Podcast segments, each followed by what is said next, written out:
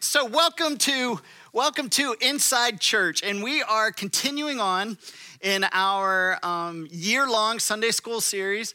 Uh, where I tell you a story, and then we go back and look at the actual uh, scriptural account of that story and talk about what it means to us. So, in today's story, can anybody guess who might be in today's story? Jesus! Yes. I mean, that's always a pretty good guess. You're going to be right most of the time um, when we're doing that. But Jesus was one day, he was headed um, back up from Jerusalem, heading back up towards Galilee, uh, which he kind of was more of his home base. He was only in Jerusalem. Uh, off and on because he usually got himself in trouble, so he didn't stay there too long. Um, but he's heading back to Galilee and he's got his disciples, they're trailing along. And then all of a sudden, a man comes and meets him. That's this guy. And we don't know this guy. All we don't know his name. All we know about this guy is that he was um, a very important person, and he was a royal, uh, a royal servant. And he shows up and he says, "Hey, Jesus, I've heard some stories about you." And Jesus is like, "Well, they're probably true." And uh, he goes, "I heard that you can heal people." Because as Jesus' ministry was getting going, this wasn't too far into it, the word was starting to spread that Jesus was healing people. And so he said, Let me tell you about my son who is back at home. He said, My son is extremely ill. There's the ill son. And although he's ill, man, those, those lips are red. He did not lose the color out of his face. But there's the ill son. And if something didn't happen on behalf of the son, he was gonna die. And so, this guy who had much higher position within what the societal ranks of importance and position was, was coming to Jesus and was essentially begging, Jesus, will you please come back with me to my home and heal my boy? And so, Jesus looks at him and he basically says to him, hmm, Your faith is good enough. You can go. Go back home. I was probably thinking, wait, what? Yeah, just go home. You're not going to come with me? No, just go home. And so the guy, out of faith, because he hadn't really seen Jesus do any of these things, he had just heard stories, he decides to go back home. So he heads back home. And when he gets home, guess what? Yay! His son was healed. Now, on the spectrum of people that I've met in my life, uh, and I've met quite a few. Um, some of the most impressive people that I have ever met are the ones who are the people who believe in spite of their circumstances. And as you think about it, this is probably true for you um, as well. People who have been going through difficult, difficult circumstances, whether it be, you know, financially just can't seem to get ahead and things just keep hitting and hitting and hitting, um, whether it be with health or with family, um, you know, perhaps they're going through a divorce or just something life changing and kind of shattering. But somehow in the middle of it, their confidence in God never wavers. Have you ever met anybody like that? I, when I come across people like that, I, I, I'm, I'm constantly amazed because even though I'm a professional Christian up here, um, when circumstances are continually bad, like things start going on in my mind. Like my faith, it can kind of waver a little bit. And for most of us, that's true. And, and there's this amazing aspect of our faith where our faith is really um, very selfish because we can hear of like other people going through things and bad things happening all over the place, and our thoughts to that are like, oh man, that's a shame. You know, but when it comes raining down on us, all of a sudden, oh, our faith starts to get a little, because we're, we're selfish like that. And it's okay, own it. That's the only way you'll be able to get past it is owning it. But, but no matter what, they still have joy and peace, and, it's unexplainable. And sometimes I meet these people and I wonder if they're just in denial, right? Because you've met those people. Like the world is crashing around them. They're like, what's wrong? There's nothing wrong. Nothing's happening. All's good. You can just go on, leave me alone, go on with your business. There's those people. And sometimes I wonder, but they trust God and their story is inspiring. Or perhaps maybe for some of you, their story is disturbing because you don't just don't understand it. You don't get it. But but for some people, that's why they're followers of Jesus today. because they met those types of people. And that solid faith within the midst of circumstances just going out of control really was attractive to them because they wanted to be able to have that. Now, Christianity is not just about believing. There, there's a, it's one of the things that we really get, um, uh, we really get kind of messed up in the church. It's like if you believe the right things, you're good to go, your ticket's punched. It's about believing. Um, and it's not just about blind faith, like buying into this unbelievable story, right? Because if we're, if we're honest with ourselves, on the surface of it, Christianity is an unbelievable story.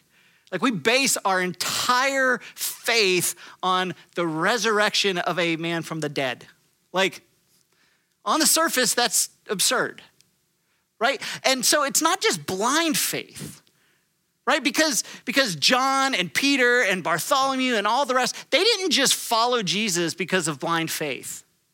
No, they followed Jesus because of what they actually saw and what they heard him say. And John encouraged his readers to follow Jesus based on what he had seen and experienced. Here's how John does that encouragement.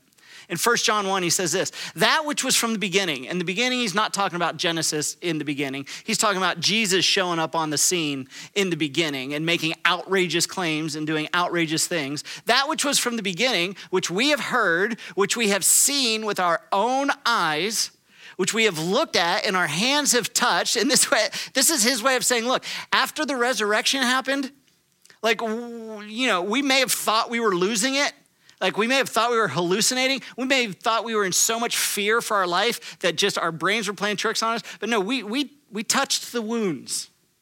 Like we physically.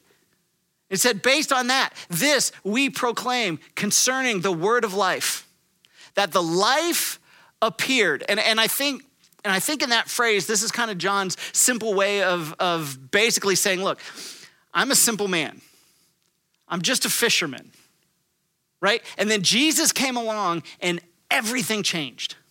It was all different. And all I know is this, John would probably tell us. So don't start asking me difficult questions and like poking holes and everything, because this is all I know. As a Jewish boy, I believed in God, Yahweh, the Jewish God. I believed in God, that invisible, mysterious, don't ask too many questions or you're gonna get in trouble. Like, you know, mm, God then that mysterious, invisible, don't ask the questions, God came to earth in the form of a man, and I met him. And I can't explain it, and I know it's unbelievable, but listen, the things we saw, he said, we have seen it and testify to it. We proclaim to you what we have seen and heard. And John, at the time that he's writing this, he is the last of the group to be alive. The rest of them martyred, gone. Right? And he decided he needed to document this story. But the most important thing about John documenting his story is that he wasn't just content to tell his story, he had, he had an agenda behind it. Right? Here's his agenda. John chapter 20, he writes this Jesus performed many other signs in the presence of his disciples, which were not recorded in this book, but these are written that you may believe that Jesus is the Messiah, the Son of God, and that believing in him, you may have life in his name. And so John's very clear that by life, he doesn't mean that eternal life, if I can just hold on, one day I'll get to glory by and by, and it'll be great. I just got to tolerate this now. No, no, no, no, no, no. He means eternal life starting here, right now, in the midst of our life on this earth. This was the eternal life, right? And John lays out the sequence of events kind of that led him to believe this about Jesus. It's why John is one of my favorite books uh, to read through because he just kind of lays out here's everything that I saw, and this is why I believe, right? Jesus had already, at this point, he had already shown up at a wedding that apparently had terrible planning because they ran out of wine, which honestly is the most important part of the wedding, right? Eh, and his mother asked him to fix it. And he basically looks at her and gives some kind of teenage sass. And he's like, ah, I've, came, I've come to save the world, not weddings. no. And then she just mm, chuckles and walks away. And Jesus fixes it, like every good son should listen to his mother, right? And then after that, Jesus heads from Galilee and, he heads down to Jerusalem to celebrate Passover. And like I said, every time he was in Jerusalem, he seemed to be saying things or doing things that got him in trouble. So every time some he went that direction, all of his disciples that were going with him, all of the people that believed in him, like they were worried Jesus might not come back. Because could this be the point in, Jer- in Jerusalem when he goes just a little too far and they kill him, right? He was always in danger. There was trouble. And so then, you know, then as he was starting to come back, he stops by a story that we looked at a couple weeks ago. He stops by a well to have a drink. Has this crazy conversation with the woman that was there essentially declares for the first time that he is the Messiah, right? And so this is this is kind of what's, what what John is looking at as he's watching Jesus lead up to these things. Finally, they're back in Galilee, and that's where we pick up our story for today. Here's, here's how John says it happened. Chapter 4, verse 46. Once more he visited Cana in Galilee, where he had turned the water into wine. And there was a certain royal official, that guy, whose son lay sick at Capernaum. Now, two things are important as we begin this passage. Right? First, this official was based in Capernaum, which was, if you were to walk that on foot to where Jesus was in Galilee, that's about eight hours to hike that far, right? If you had a horse or a chariot, maybe that would get down to about two hours, two to three hours, depending on how much straight clopping you could handle before you had to get off and take a rest. Second, he was a royal official, which means he was probably a Jewish aristocrat. That's, that's the people who got into those positions, which means he was wealthy.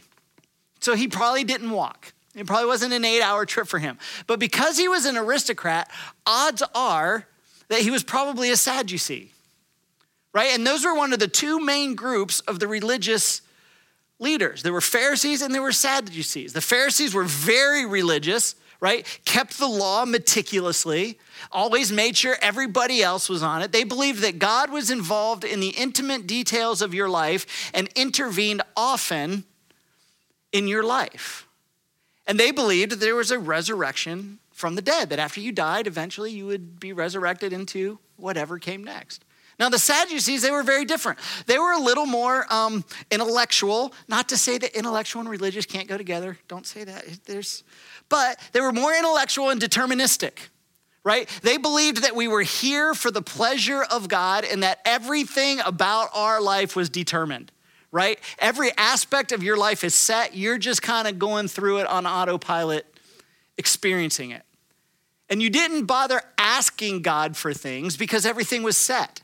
It would be, it would be senseless to spend time asking God for things. But today, all of that, all of that, those theological differences and the two groups, that all gets brushed aside for this guy. And why does it get brushed aside? Because, like all of us, he's selfish. All of a sudden, there was a tragedy that was hitting him personally. And all of a sudden, the intellectual and theological positions that he held that God wouldn't intervene on his behalf, all of a sudden that didn't matter as much because now it was for his son, not just someone's son. Right? And so that all gets set aside. When this man, verse 47 tells us, when this man heard that Jesus had arrived in Galilee from Judea, he went to him and he begged him, come to heal his son who was close to death. Now, this is important because this was a wealthy man. He had servants. He did not send a servant to fetch Jesus, right? He made the choice to leave his dying son and make the journey himself, knowing that his son may die while he's gone. And so he leaves thinking it may be the last time that he ever sees his son, based on nothing but the stories that he heard.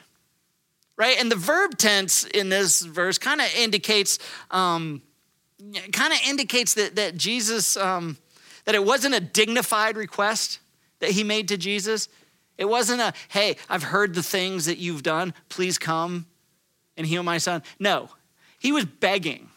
He was probably in the dirt, face down. I've heard these stories. You have got to intervene on my son's behalf. Forget status, forget dignity, forget position, forget theology, forget worldview. My son is dying. Can you please do something? And some of you have been there in life. You've been in a position where things were going on and you have prayed prayers of desperation. That you didn't care what it looked like, you didn't care who saw it, who heard it. Like things were desperate enough that you put up that type of prayer. And what Jesus says next to this guy, it seems on the surface, it seems to be really insensitive, but it's really only because of the English translation and the, you know, going from one language to another. But Jesus says something, not just to the nobleman that's standing there, but to the whole entourage that was with him. Because remember, this guy was wealthy, he brought people. He didn't go unprotected. He had soldiers probably to protect him the whole way. And to the whole crowd that was gathered watching, he, he says something to all of them. He says this Unless you people see signs and wonders, you will never believe. And it kind of sounds like an indictment, like he's being angry, like, you people, you'll only believe with this. But that, that's not really what it, he was just stating something that was true. That unless there's something that stands out that convinces you, you're not going to believe the things that I'm saying about myself right? Because Jesus' claims as his ministry went on just got more and more and more outrageous, right? More difficult to buy into and not be like, uh, I think this guy's starting to go over the edge. Right? So, why should they take him serious? And Jesus knew this. That's why he made that statement. That was the point of the miracles that Jesus was performing. It wasn't just to help people. I mean, I'm sure he enjoyed helping people, but he knew that people would have to see something that would convince them to believe. So he gives them the sign they're looking for. The royal official said, Sir, come down before my child dies. Sir, sir, sir, he says. I know, I know that in this society, in the ranks are, I know I'm above you. But at this moment, you're above me. Because you can do something that I cannot do. You are above me. Those who had traveled with him, who he was the big boss and they're there to protect him, they were probably a little embarrassed for him as he was groveling before Jesus, trying to get him to come. Right? But he said, I don't care. I place myself under your authority. But what's interesting is that he is so confident that if Jesus were to just come back with him and to his house, he was so confident that if he could get that to happen, that his son would be okay. And why did he think this? Not because of anything he'd seen, because of stories, things he had heard. Now, in his mind, there were two options as he made this request. The first option is okay, Jesus comes with me, right? Or the second option is he doesn't right? And if Jesus comes with me, my son lives. And if Jesus doesn't, my son dies. Those are the two options. And Jesus, I imagine, kind of just smiled, right? Because Jesus knew there was a third option. He knew there was another way. And Jesus asked him to do what Jesus has been asking all of us to do ever since. Jesus asked this nobleman to trust him based on the testimony of other people. Based on the testimony of other people. He asked him to trust his son's life based on stories he had heard. Crazy stories. Turning water into wine stories. Healing people who couldn't walk stories. Like unbelievable stories. Jesus says, You need to put your faith in me based on those. Go, Jesus replied. Your son will live. I mean, can you, can you imagine, right? If I were that guy, I'd have been like, wait, wait, wait. I've come all this way and I just embarrassed myself groveling before you, and you want me to go home without you? Right? If I go home without you, Jesus, there may be two deaths my son, and then my wife will kill me as I did not bring you back to save our son. And I can only imagine what went through his head. Perhaps he glances over at his bodyguards. Perhaps there's even a moment where he contemplates just telling his soldiers to grab Jesus and throw him in the back of the chariot. And we're taking this guy to my son. I'm sure that would have crossed my mind had I been standing there and it was my son who was near death. Who knows? But I do know this this is where all of us, this is where all of us live our life. And this is why we why why this story and why the scriptures are so brilliant. Right? Because these aren't just random acts of kindness, these miracles. This is Jesus illuminating the path that we walk, that people have walked for 2,000 years since these events took place. This is the story of our entire lifetimes packed down into one day and a singular event. Right? We're asked to take Jesus at his word based on the word of other people.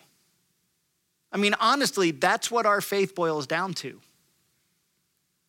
right? We're asked to trust our lives, we're asked to trust our future, we're asked to trust our finances, we're asked to trust our family and the people that we care about. Like, we're asked to trust all of that to Jesus based on the words of the guys who saw what happened and they wrote it down for us to read for the next 2,000 years. That's what Jesus has asked. And as I've said earlier, we have seen people who carry with them unanswered prayers who carry with them burdens that will not go away, right? Sickness that will never be healed, financial situations that aren't going to turn around no matter how hard they grab their bootstraps and pull. Right? We, we see people who, who carry the weight of spouses who are not going to return home of children who have disowned them and turned their back on them and everything that they were taught right? We, we see parents who carry the burden of having parents who act more like children and apply burdens to the rest of the family. Yet within them, so many times we see those same people with peace and with confidence. And it's illuminating and it's inspiring. And for those of you who follow Jesus, and continue to be faithful in the face of unanswered prayers, who continue to be faithful when your prayers feel like they're just ridiculous words that are doing nothing but bouncing off of the ceiling? Right? Do you know who is watching you in those moments? No, you have no idea. You have no idea who's watching the way you handle yourself when you have those uncertainties and those burdens that you're carrying that will never be done. Do you know what God is doing in the lives of the people around you that are watching you while that's going on? No, you have no idea what God's doing in their life. Right? Do you know who in a day or a month or a year from now, because of the example that you set, when you're in the middle of these circumstances are going to say that is so appealing to be able to have that kind of confidence in life in the midst of these circumstances. I want what they have and turn towards Jesus. No, you've got no idea who around you is close to making that decision. That's why this whole thing is like our life condensed into a day. So, this royal official who's just kind of stunned that Jesus is like, eh, just go back. You're good is kind of looking, he's like, no, no, no, Jesus, you're coming or you're not. Jesus says, no, you're going home without me. Don't worry. And then the guy exhales, I think, as I imagine the story. And he makes a decision that people have been making for 2,000 years.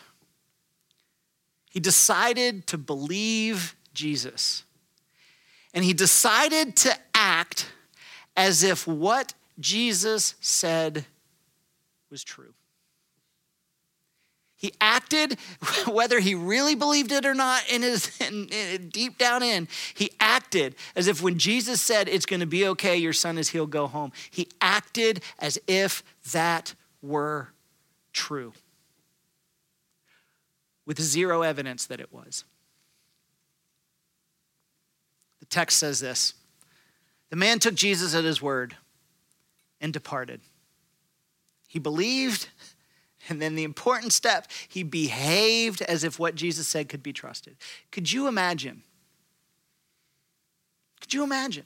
He walked away from the only person who had the ability to keep his son from dying because he decided to trust. And he walked home by faith, not by sight. He, he, this is the story of so many people. He, it finishes up this way. While he was still on the way, his servants met him with the news that this boy was living. And when he inquired as to the time when his son got better, they said to him, Yesterday at one in the afternoon, the fever left him. And I imagine a chill ran down his spine.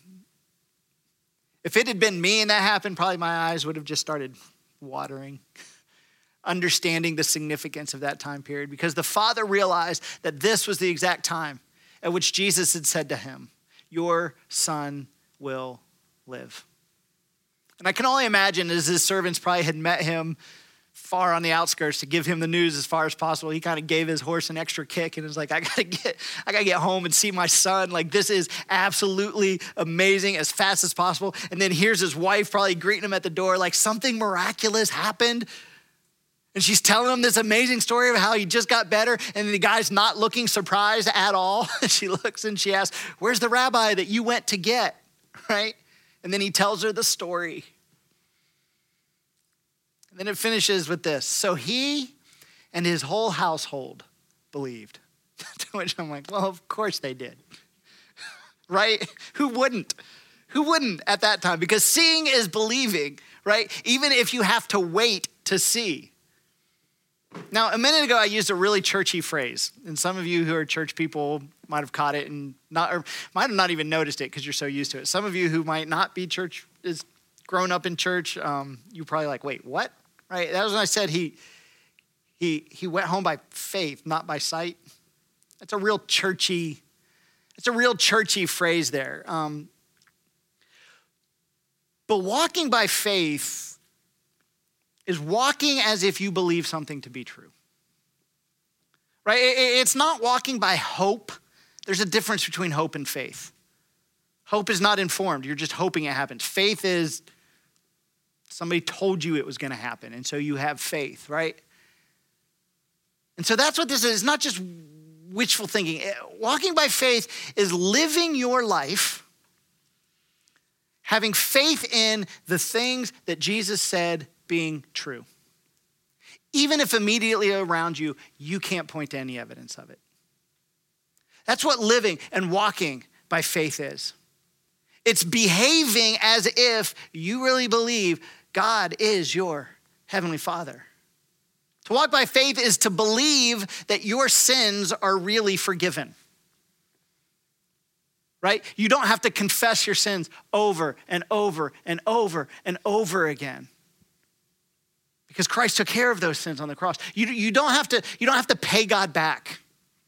Right? God isn't looking to be paid back because that was the significance of the death of Christ. Living life by faith is living life um, as if, and this may be maybe the hardest for some of you, is if you are really unconditionally loved. That's a hard one for people to accept. But listen, the reason that Christianity changed the world the way that it did, the reason that so many people came is not because everybody got their prayers answered. In fact, really the opposite happened. All of the disciples killed for their faith. Like that's the opposite of answering prayers, right? That's the opposite of God protecting. Right? Prayers being answered and life being good for the people who believed in Jesus is not why Christianity spread. What changed the world was this. Jesus said, he's sitting around with his disciples, and he's getting ready to leave, and Jesus said, Hey, I'm leaving. And Peter, being Peter, says, Hey, I'm gonna go with you.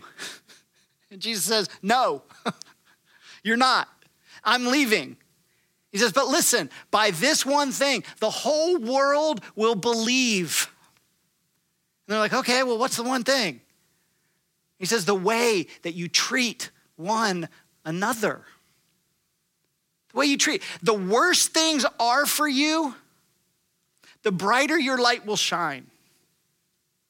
Right? And, and, and Jesus probably looked at him and he didn't, I doubt he went into this much detail, but he probably said, Listen, I'm sorry, but I'm not going to answer all your prayers.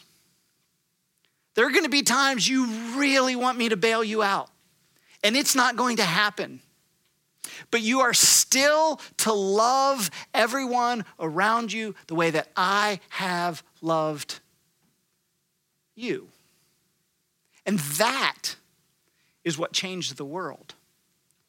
Right? And that's what changes a marriage, and that's what changes a city, and that's what changes a culture. Not answered prayers. To walk by faith is to live with the confidence that God is who he said he was as revealed by the person of Jesus. Because one day, Philip, as he was going through this, he got so frustrated he got so frustrated with Jesus and the things Jesus would say and the way he would say it, and they didn't understand what he was talking about all the time. That, that one time he was just like, okay, okay, okay, okay, look, stop, Jesus. Just stop talking. Okay, this is all over my head. I'm not getting it. Will you please just show us God? Show us the Father.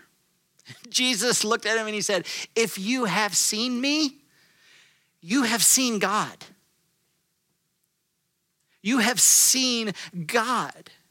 And if you want to know what God's like, pay attention to me.